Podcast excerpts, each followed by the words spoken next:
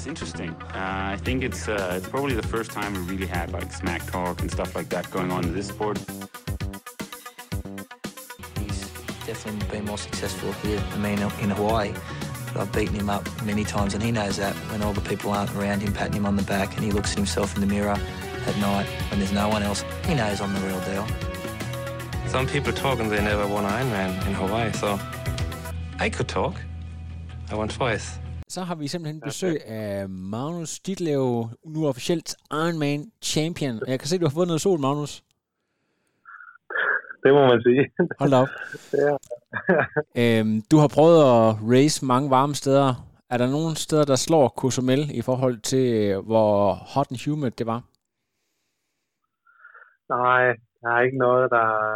Nu er jeg jo i den her, øh, på den her tur, jeg har været i Dallas og på Hawaii, og jeg synes, at Dallas det var sådan rimelig ekstrem, og Hawaii var også øh, en relativt varm, men det her, det, det var en liga, altså fuldstændig for sig, vil jeg sige. Det er, jeg har aldrig oplevet noget lignende overhovedet. altså, bare lige for et eksempel, har du, har du, øh, jeg ved godt, du havde selvfølgelig din egen battle, men jeg kunne ikke lade være at kigge på kvindernes race, øh, Lise Nordén, der bare eksploderer fuldstændig. Hun, har, hun har jo hele race i sin hule hånd, og så øh, kollapser hun fuldstændig på maratonløbet. Var du, øh, ja. var det, kan man sige, det var noget af det samme, der, der skete lidt for dig? Øh, du, du endte så selvfølgelig med at vinde, men, øh, men tingene var lidt ved smuldre. Ja, jeg vil sige, at jeg kollapsede allerede øh, halvvejs på cyklen med mere eller mindre. Så, wow. Ja, ja, så det var, det var en hård mental øh, kamp. Men jeg er ekstremt glad for, at jeg lykkedes med at holde den kørende nogenlunde. Magnus, skal prøve lige at fortælle helt ærligt, hvor træt var du, før du stillede til start? Du har virkelig haft en lang sæson, og lad mig bare lige prøve for, for de lytter, der ikke er helt med. Vi har en sejr i Rot nu i Cozumel. Du har anden pladser fra Texas, fra PTO, US Open. Du blev nummer 3 til 73 VM, nummer 8 på Hawaii. Det er bare, det er bare sådan lige øh, øh, fra hukommelsen, ikke? Øh, vi er aller, aller sidst i en lang sæson, lang succesfuld sæson. Hvor, altså, hvad, hvad kræver det mentalt at stille til start øh, i så hårdt et race som det her?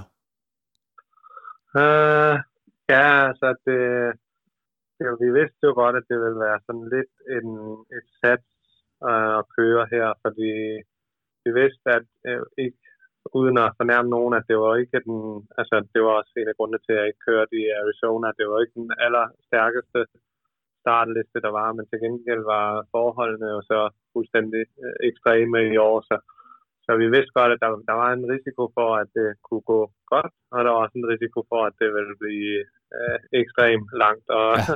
modbydeligt mentalt. Uh, men jeg synes egentlig, så vi besluttede faktisk umiddelbart øh, efter St. George. Vi havde lige snakket om det lidt inden, om jeg skulle køre her, øh, og så besluttede vi ret hurtigt efter 73 VM, at jeg kunne lige prøve at give det, give det et skud, og så, fordi det ville simpelthen være så rart, hvis vi fik Kona-kvalden i hus allerede nu, så det ville ligesom gøre nogle af tingene i næste sæson meget mere overskuelige.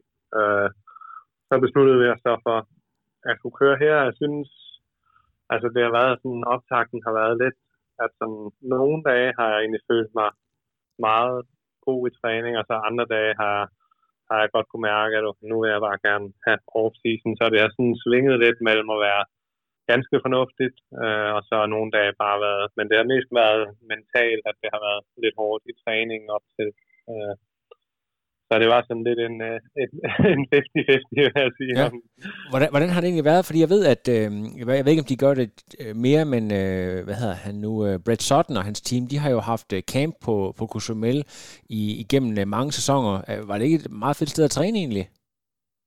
Jo, jo, altså jeg faktisk øh, jeg er meget positivt overrasket over at træne her på øen. Mm. Så der, Altså, der er en svømmehal, som er meget, eller udendørs swimmingpool, som er rigtig fin, 25 meter, og så øh, er der en track lige ved siden af, som man kan løbe baneintervaller mm. på, og så er der en masse promenader, man ligesom kan løbe også på. Og så cyklingen er faktisk, altså der er godt nok kun én vej, som går rundt. Altså det er ligesom bare øen rundt, mm. som er 60 km, men den vej, der er ligesom i siden af den, øh, altså for, for sig imellem nogle træer. Der er en kæmpe stor cykelsti nærmest på størrelse med en vej, hvor det kun er cyklister, der må Ja. køre. Så der er sådan, det er virkelig fedt at cykle. Uh, Udover at det, det er meget det samme, man kan beslutte, ja. om du vil køre den ene eller den anden vej rundt, så, Præcis. så er der ekstrem, altså det er jo pivflat, så der er god uh, mulighed for at få kørt nogle uh, bøjleintervaller, og så er det ekstremt, virker ekstremt sikkert, fordi der kommer jo ikke nogen. Men er det ikke Øh, lige før, overhovedet, at der, er- der faktisk er mindre rullemodstand på den der cykelsti i forhold til vejen, som er sådan lidt øh, den der Nubber-model? Jo, vejen, vejen kan godt være lidt øh, nu, eller lidt øh, ustabil nogle steder. Jamen, det, hvad hedder det, øh, hvor, hvor lang tid har du egentlig været på Cozumel inden? Fordi du, øh, du har jo ikke været hjemme og vende. Altså, du, du, øh, Nej. Det må være øh, snart to uger. Og du, du har faktisk blevet 25 i mellemtiden, eller det ved jeg. Gjorde du det før VM? Det kan jeg ikke huske. Øh, det var dagen øh, en eller to dage efter VM. Ja. Har, hvad, hvad, der, for, Ja. for, fejrede du dig selv med nogle voldsomme intervaller, eller, eller havde du lige en, øh, en såkaldt Nej, day jeg havde lige en let dag der. Så Okay, der var vi hos øh, Homestay-familien i St. George. Det var meget hyggeligt. ja, fantastisk. Ved du hvad, skal vi ikke lige prøve at gennemgå konkurrencen? Det er jo notorisk kendt for, at jeg tror, at siden 2016 har der været medstrøms, men det var jo så non-wetsuits. Øh, havde du tid til at kigge på øh, klovnefisk, og så det er sådan ligesom sådan et åbent akvarium nærmest? Ja, det er, det er virkelig lækkert at svømme åben vand her. Det er ligesom at hoppe ned i et akvarie, som Ja. du siger. Men, så da vi kommer der om morgenen, kan vi godt se, at øh, det er ekstremt choppy, og det regner, og det stormer helt vildt. Så da vi lige skal til at hoppe i, så annoncerer de lige 10 minutter inden start, at øh, de har valgt at udskyde starten, fordi der var for mange bølger. Okay. Og ikke nok med det, så bølgerne gik imod øh, den retning, så vi skulle, som vi skulle have svømmet. Okay. Så øh, der var faktisk der var modstrøm der i starten. Så jeg tror, at hvis vi havde startet på det tidspunkt, så ville vi sikkert svømmet på altså nærmest en time, tror jeg, fordi der, der, der var nogle både øh, og kajakker ude på vandet på det tidspunkt, og man kunne bare se, at de kunne slet ikke komme fremad. Så Ja. starten, og så, fordi der var ligesom sådan en, øh, altså der, det er meget lokale storme og byer, der er her, så der var simpelthen bare en vanvittig øh, by og storm, der lige skulle passere. Og så var det som om, at når den var, da den var, først var forbi, så kla- klarede det fuldstændig op. Mm. så, og det kunne, de, som, det kunne de se, at øh, en 5 km længere op ad øen, der var helt fint. Ja. Så, Så- vi, vi ventede ligesom bare på, at den der by der, den rullede ind over, og så da den var over, så fik vi lov til at hoppe i vandet, og så startede vi. Det var lidt, det var en smule choppy fra start af. Øh, så det var en ret vanskelig start på svømningen. Øh, og så blev det sådan mere og mere stille. Og så tror jeg, der er kommet mere og mere strøm efterhånden, som det blev øh, stille, mere stille. Ja, præcis. Der var sådan nogle Øh. folk som Andy Potter, sådan nogle, der var med til start, var, så vidt jeg husker. Altså sådan relativt gode, øh, rutinerede svømmere. Ja.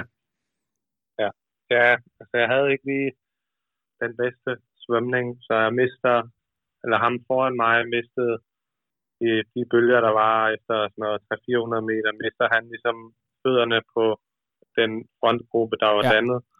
Øh, Jeg lå egentlig lige der, hvor jeg skulle, og så mister han foran mig fødderne, og så opdager jeg det for sent til ligesom at kunne nå at gå forbi ham, og så går jeg forbi, og så ligger jeg egentlig, så er det egentlig mig, der trækker svømningen ja. i den gruppe, jeg var øh, derfra. Så det var lidt frustrerende, at han ikke lige, ham foran ikke lige kunne holde. Øh, og det er sådan lidt det, jeg har oplevet nogle gange i den her sæson, at hvis man ikke lige er, hvis jeg ikke lige er 100% til stede i svømningerne, så er det ofte det, der sker, at der er en foran mig, eller en, to positioner foran mig, der mister fødderne, og så opdager jeg det. Men så er det ligesom for sent til, at jeg kan nå at gøre noget ved det.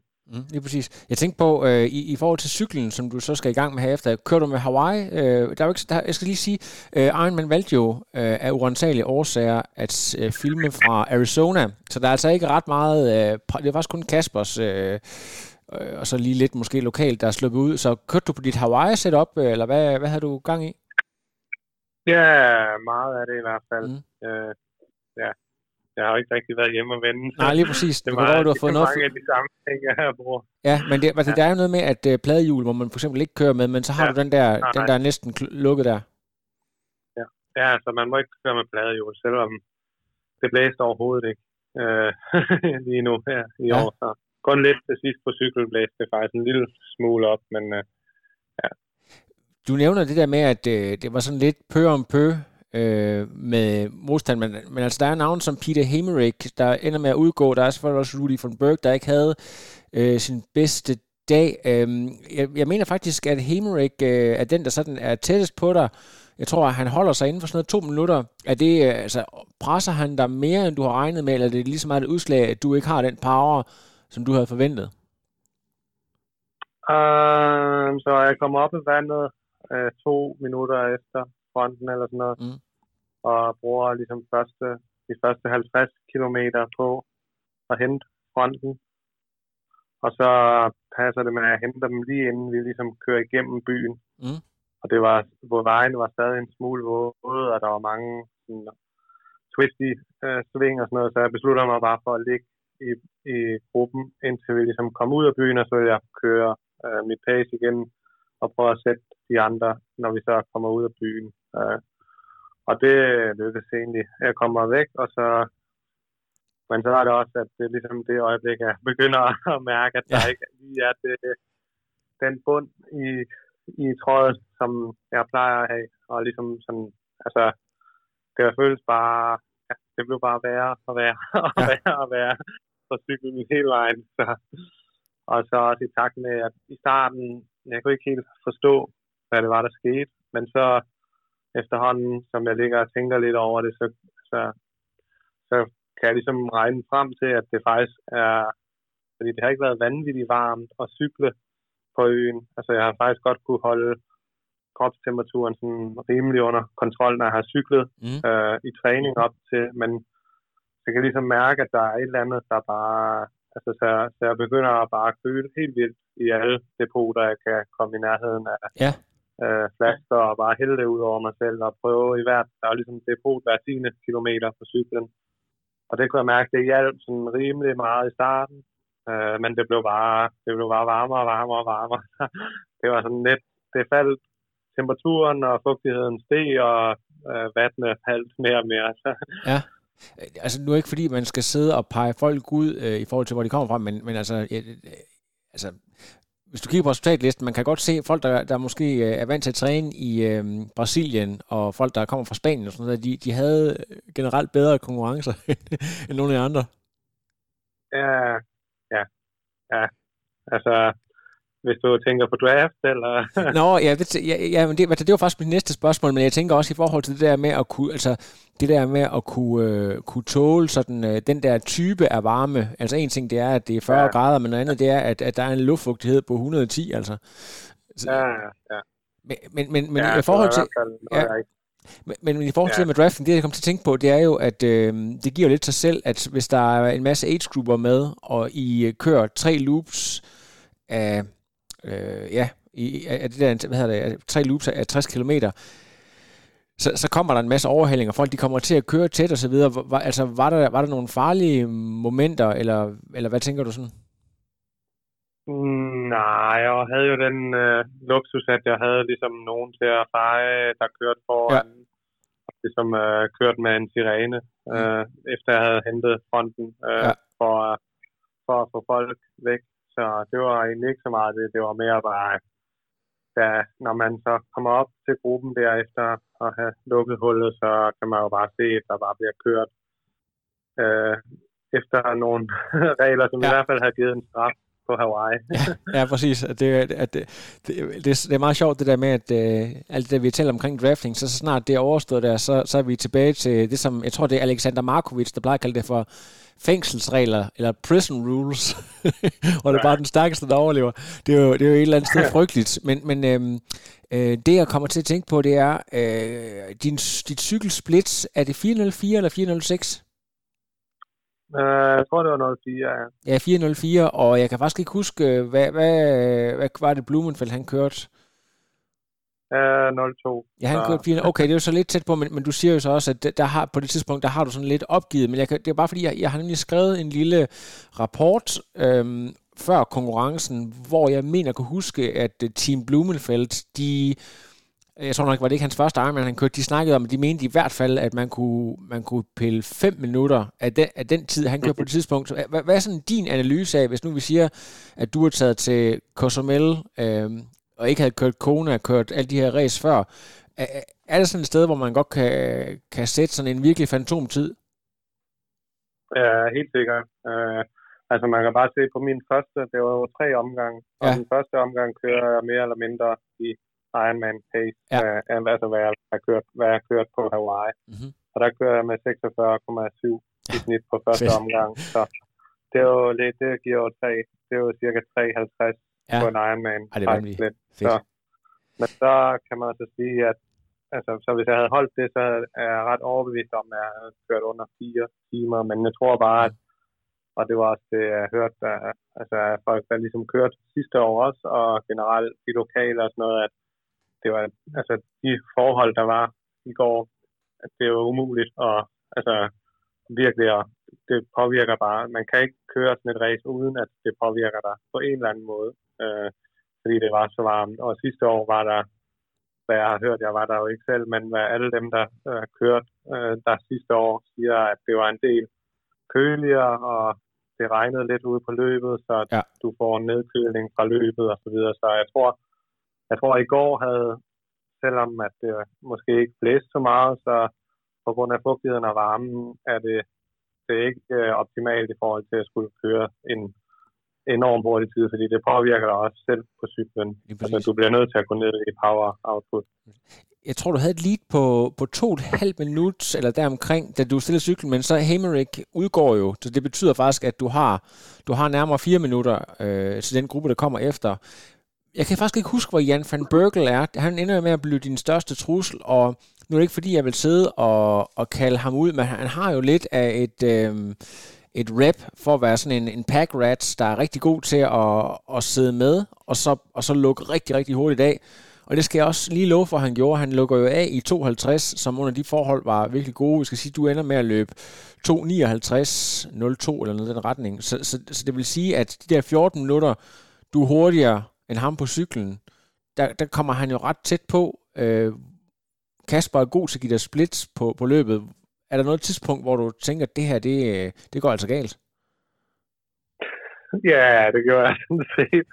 Hele, hele, anden, øh, hele sidste runde på cyklen og Ja. hele maratonløb øh, kunne jeg overhovedet ikke øh, overskue eller forstå, hvordan jeg skulle kunne komme igennem. Ja. Altså det, jeg forstår stadig ikke helt i dag, hvordan at jeg kom igennem og også endte med at vinde. Altså det var, det var jeg tror også, at det, udover at det var varmen, at min krop simpelthen bare, at det var for meget at køre.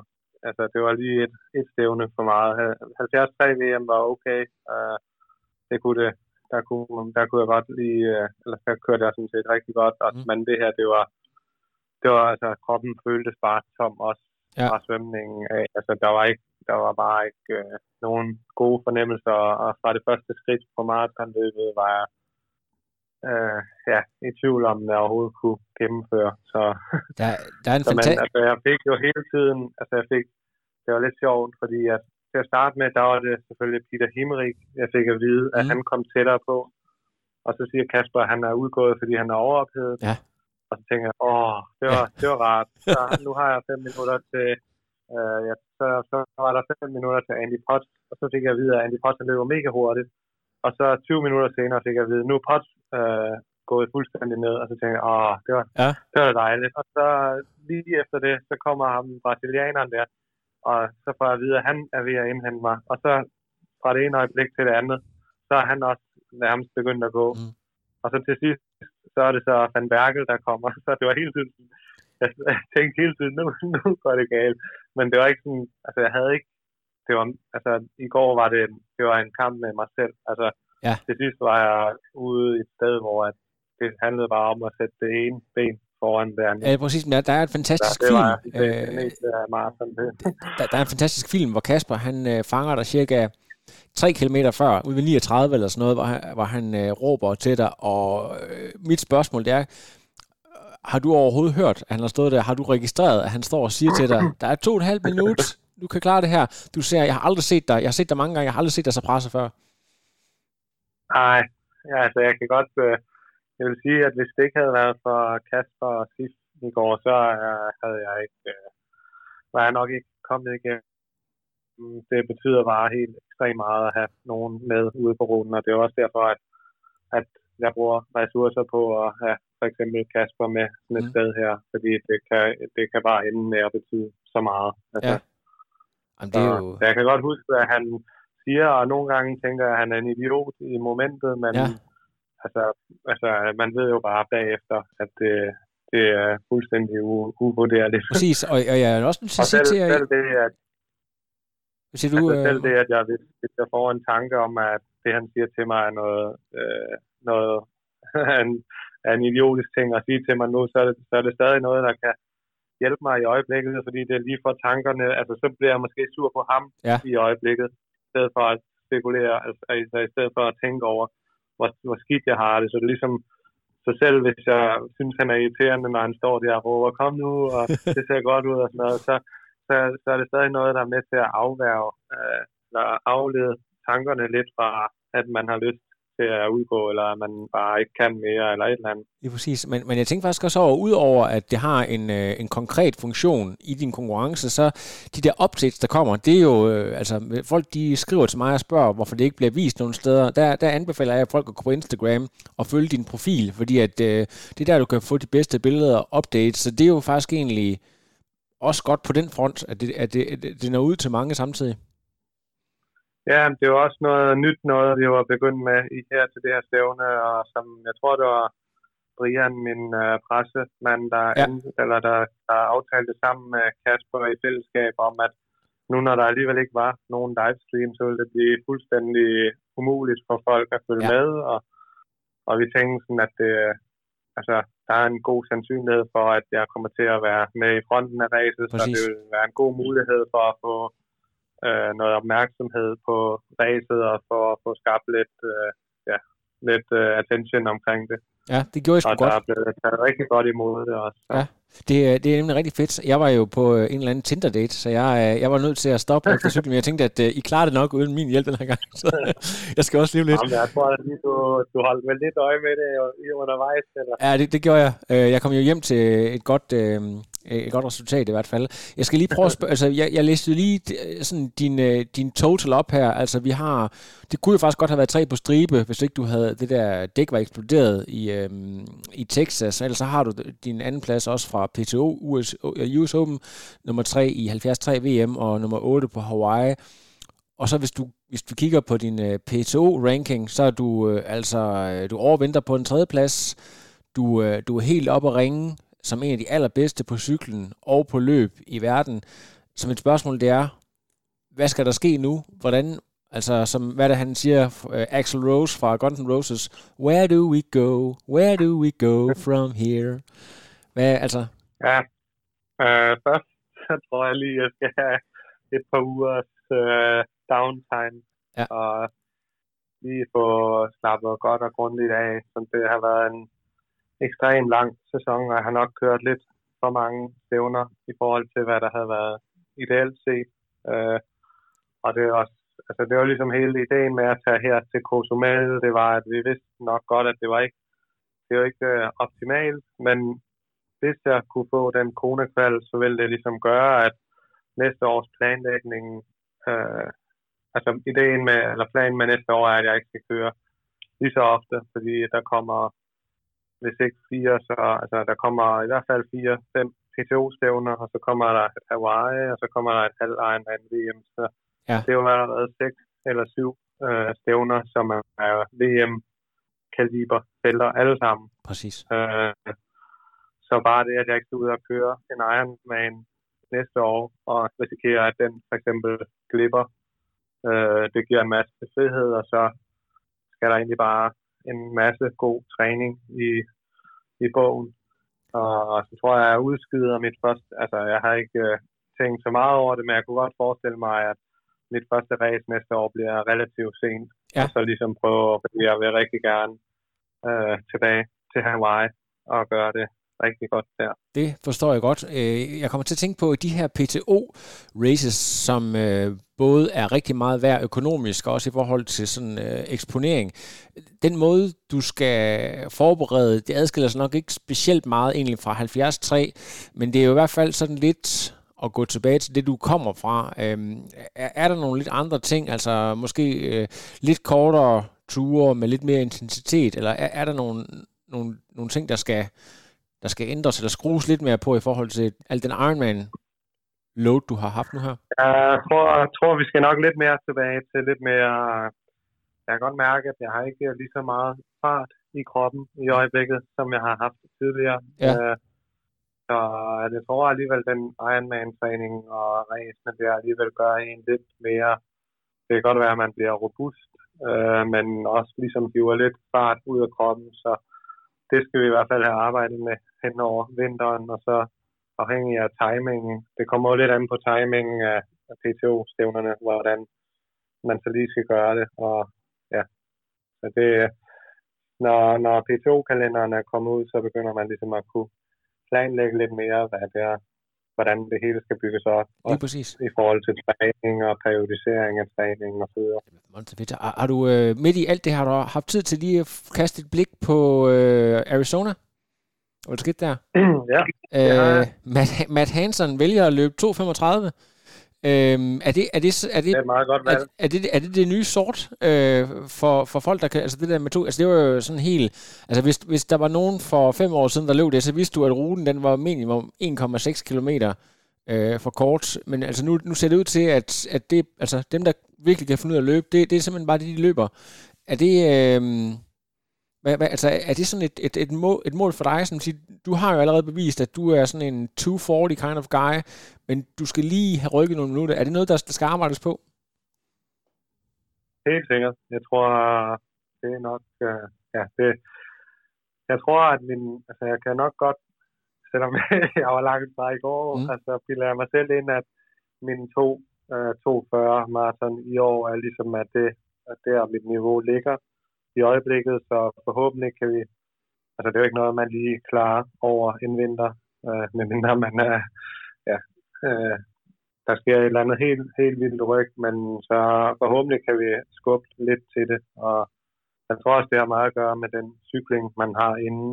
Øh, så det var egentlig også noget af det, vi ville have prøvet at teste her, at øh, vi tænkte, at den cykling, jeg kørt her, nok vil være lidt mere jævn i det, så forhåbentlig vil det give mig nogle bedre chancer til at løbe et bedre maratonløb, men øh, der var så bare udsolgt. Der var helt... Af, men ja, jamen, du har også... det kommer meget an på, hvor mange tændstikker man lige får brændt.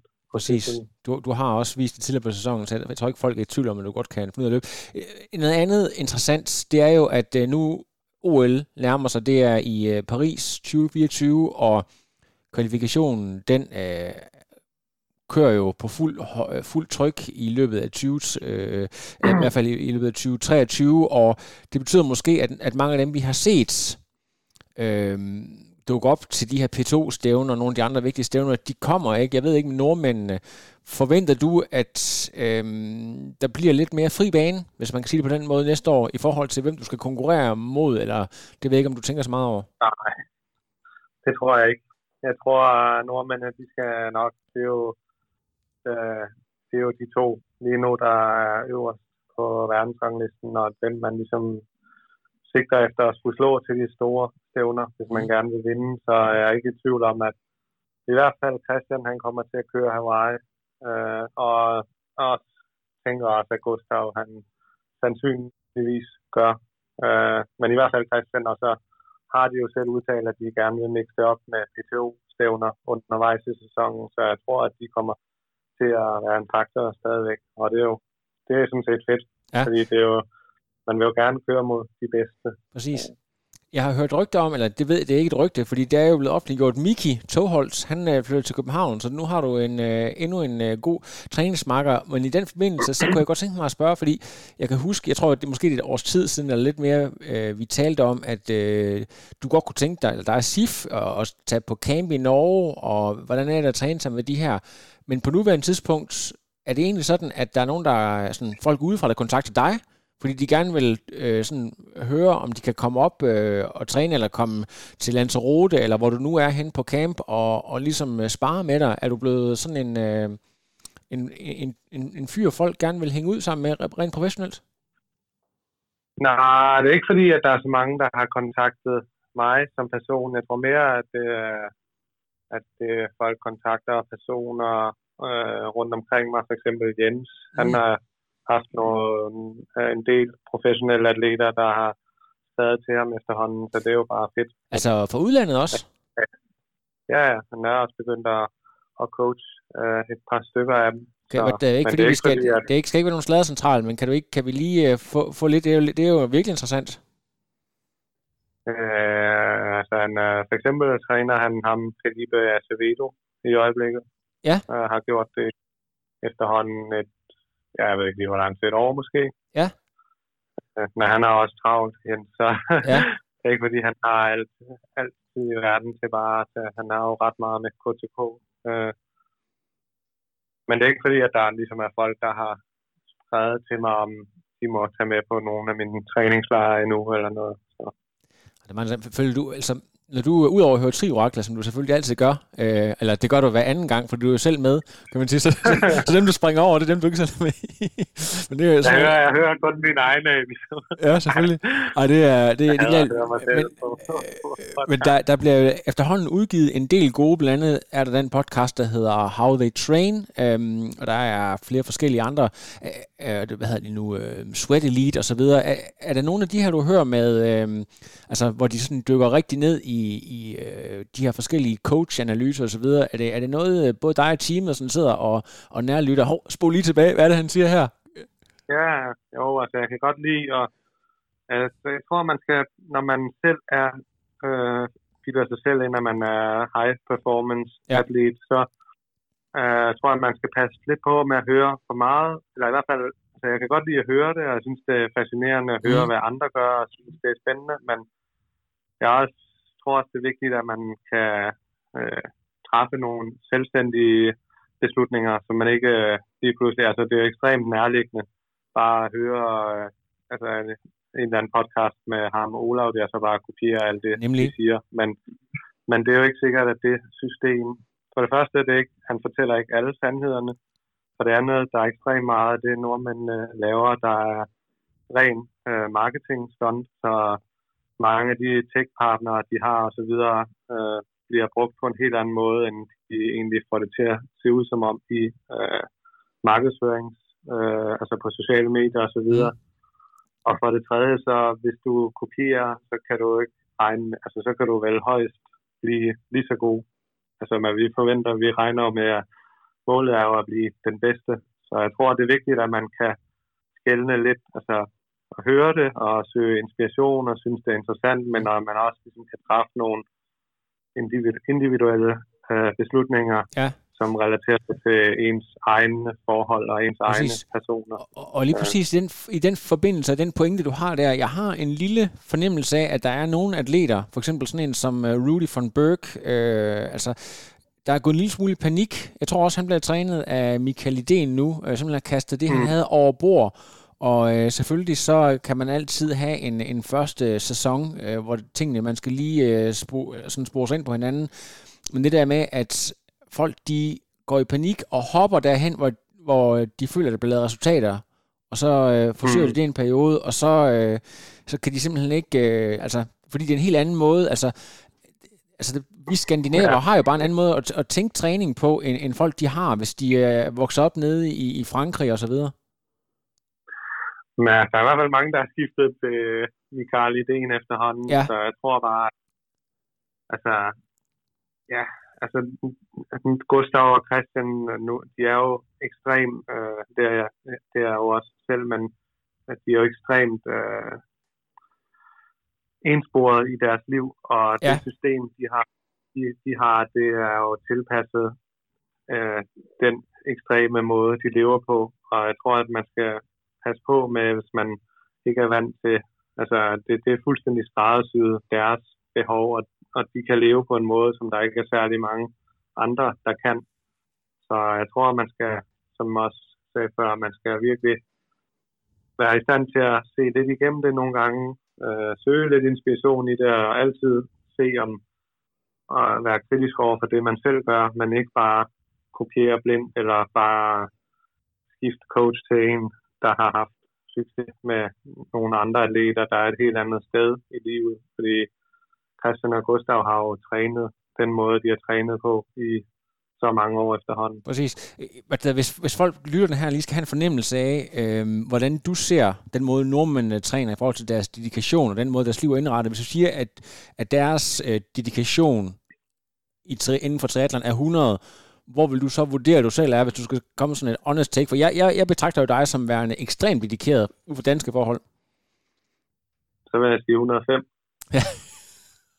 nej, altså, jeg vil, nej, men jeg, altså faktisk, det var altid svært at sige med dedikation, men altså, jeg synes, jeg betragter mig selv som lige så professionel mm. i min måde at håndtere tingene på, som de er. De er jo bare et sted i øjeblikket, hvor de har nogle ressourcer, som gør, at de har nogle økonomiske midler og, og et setup bag dem, der gør, at de kan træffe nogle, øh, eller gøre nogle ting, som jeg ikke kan i øjeblikket øh, af flere altså økonomiske årsager, for eksempel. Men, men jeg vil sige, at altså, der er nogle af de ting, de gør, som jeg, altså for eksempel på øh, udstyrsområdet, vil jeg mene, at jeg er en del øh, over dem i dedikation eller i ja, bare For, i det hele taget. Fordi de vælger økonomi over, over øh, ren øh, performance?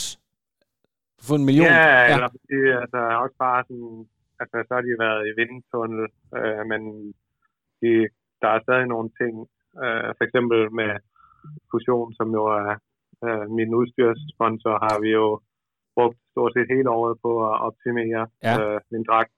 Øh, hvor at hvis du tager den dragt, Gustav kører i, det er bare nu, jeg kender efterhånden mange stoffer, øh, så jeg kan godt se, hvad, hvad, om en dragt, hvad det er for noget stof og så videre. Så, og det er mere eller mindre bare sådan en hyldemodel, øh, som Santini laver til ham, som er hans sponsor. Så de er jo ekstremt dedikerede, men og de slår sig jo ekstremt meget på at være videnskabelige og så videre. Det er jo så primært på den måde, de træner på, men jeg synes også, der er nogle steder, hvor at jeg føler, at jeg er mindst lige så dedikeret Præcis. og går mindst lige så meget op i det som dem. Øh. Der, der er nogle gange, hvor der, hvor der bliver sagt nogle ting, hvor jeg kan simpelthen ikke vurdere, om det er, øh, om de bare tager pis på det hele, eller om der er noget seriøsitet i det. Det der med at, at snakke om det der med at være i et forhold, det er jo meget normalt, hvis man er i midt-slut 20'erne, at man øh, øh, har et forhold, at, at deres træner, han præsenterer dem for sådan en statistik, der siger sådan high performer, der, øh, der ikke er i et forhold versus øh, high performer, der er i et forhold, og statistisk set, så vil man performe bedre, hvis man ikke ja. er. At det, at det simpelthen er en, en motivationsfaktor for at, øh, at, at blive, altså blive fri for den slags. Det, det virker jo virkelig ekstremt. Altså, det er jo sådan helt... Øh, det er ja, sådan... det ved jeg ikke helt, om det er rigtigt. Det, det, det, det kan det var en joke. Det, ja, det tror jeg. ja. Altså, det er, det er så nærmest sådan en østeuropæisk standard, hvor man bliver holdt sådan en munketilværelse ja. for at kunne... Ja, det virker, en lidt, det virker som en lidt old school øh, måde at tænke på, som ja. du siger. Så jeg vil argumentere for, at det kan skabe en meget større ro øh, at være i en, et fast forhold. Ja. ja. Jamen også, nu bliver der jo hjulpet godt hele vejen rundt, så jeg tror, du er, du er godt tjent med der, hvor du er. Det er jo hele øh, svigerfamilien også, der, der hjælper til med det hele. Det synes jeg jo bare er fantastisk. Så lige mit, øh, mit afrundende spørgsmål, det er så spændende at høre om det her. Øh, Mark Allen fortalte jo altid, at når han var færdig med øh, sæsonen med Hawaii, det var lidt anderledes dengang, men så holdt han øh, 6 uger, hvis ikke 7 uger, completely off training, ud at surfe og lave sådan nogle ting. Kan du, kan du lade være med at lave swim, bike, run i, i en 6-7 uger? Øh, eller eller hvad, hvad kommer der til at ske? Er det, er det total afslappning? Nej. Ikke i, ikke i så lang tid i hvert fald. Det tror jeg også vil være lidt... Øh, øh, ja, det tror jeg ikke, det vil gavne min sæson for næste år at holde syv uger fuldstændig fri. Det, men jeg tror, altså Jens og jeg og, og med alle hans andre atleter plejer ligesom at have to uger, hvor at det er maks øh, en times træning om dagen. Og gerne mindre. Ja. Så jeg kommer i hvert fald, og de to uger plejer egentlig at være ret gode til egentlig, altså i hvert fald de første øh, mange dage af de to uger der, der har jeg ikke rigtig noget behov for at skulle ud at træne. Øh, så jeg tror især også, fordi den her sæson har været ekstra lang og ekstra hård, så kommer jeg i hvert fald til at tage de to uger her med meget minimal træning. Og hvis jeg træner, så er det bare for, så, så er det måske en rulletur med SIF eller et eller andet for at være social. Øh, og så efter de to uger, så begynder vi stille og roligt at bygge meget langsomt på med lidt mere struktureret træning. Øhm, nu, er det, nu er det sådan lidt dangerous ground at spørge ind til sådan noget med, øh, med mad, men øh, der er den her sjove historie med herrelandsholdet, som, øh, altså i håndbold, som blev kørt ind på McDonald's, eller blev beordret til at tage på McDonald's, fordi de vejede for lidt før en eller anden vigtig slutrunde for nogle år siden. Øh, skal, du, skal du lidt op i vægt nu her? Altså det, det der med, nu har du, nu har du været godt pillet her de sidste øh, to måneder, lige, du ved, lidt op, for ligesom at kunne holde hen over vinteren? Ja. Jeg plejer faktisk ikke at svinge, sådan, altså selvfølgelig svinger jeg lidt i vægt. øh, jeg tror ikke, det er ikke noget, vi gør sådan, øh, altså, så det, er ikke noget, hvor øh, vi gentager, vi siger, okay, nu skal du tage 3 kilo på. Jeg tror mere, at det kommer nok naturligt, øh, i og med, at træningsmængden bliver sat lidt ned, og så tror jeg, at det, det, det er reguleret lidt mere naturligt, når jeg ikke træner lige så meget lige så hårdt. Fantastisk. Det er, jeg tror, at klokken, øh, det er ved eftermiddag over, vi er nu, klokken tre eller sådan noget? Ja, snart to. Det er godt. Har du øh, været ude og få nogle af de lokale? De, øh, de har jo sådan nogle virkelig lækre måder at lave uh, tortillas eller fajitas på. har du uh, været ude og... Ja, vi har faktisk ja, vi har forsøgt at undgå for meget kød, fordi der, der går nogle rygter om, at det godt kan være forurenet. Ja. Uh, og så ikke at spise alt for meget eksotiske tacos og sådan noget inden stævnet, så det kan godt være, at jeg skal prøve lidt mere nu her, men op til vil vi gerne være lidt sikre på, at man ikke lige pludselig får dårlig mave. Ja. Det vil også være en træls måde, og så er det i hvert fald langt hjem, og det er jo, øh, altså, der er jo en team sejlads ind til Cancun, og så øh, flyve hjem derfra. Så det er, hvor lang tid bliver I? Hvornår flyver I hjem af? Um, så jeg tager faktisk med, det er fordi SIF skal køre øh, Daytona i, øh, på fredag i næste uge. Wow, okay. Altså... Ja, så hun har været meget skadet øh, det sidste stykke tid, men hun er begyndt at, og, eller hun har kunnet løbe sådan regelmæssigt de sidste par uger, og de har bygget det op meget langsomt, så det er hendes første non-draft stævne, som hun skal prøve. Øh, og så tager jeg med derover for at holde lidt ferie og for at hjælpe hende, når hun har hjulpet mig. Simpelthen så flink, Magnus. Det er simpelthen for flink, men, det, men du er også en... Øh, jeg har faktisk en... Nu godt, ikke fordi det skal være patriotisk, jeg har lidt en fornemmelse af, at øh, Daytona rigtig meget er eller var i sin tid bygget op omkring dig. Altså i hvert fald, I var sådan meget med til at brande hinanden. På det tidspunkt, hvor du kom frem, der kom de også frem, så du er et godt navn derovre. Ja. Uh, jeg har i hvert fald kørt det de sidste tre år. Ja. Så det bliver... Vi har joket lidt, om jeg lige skulle...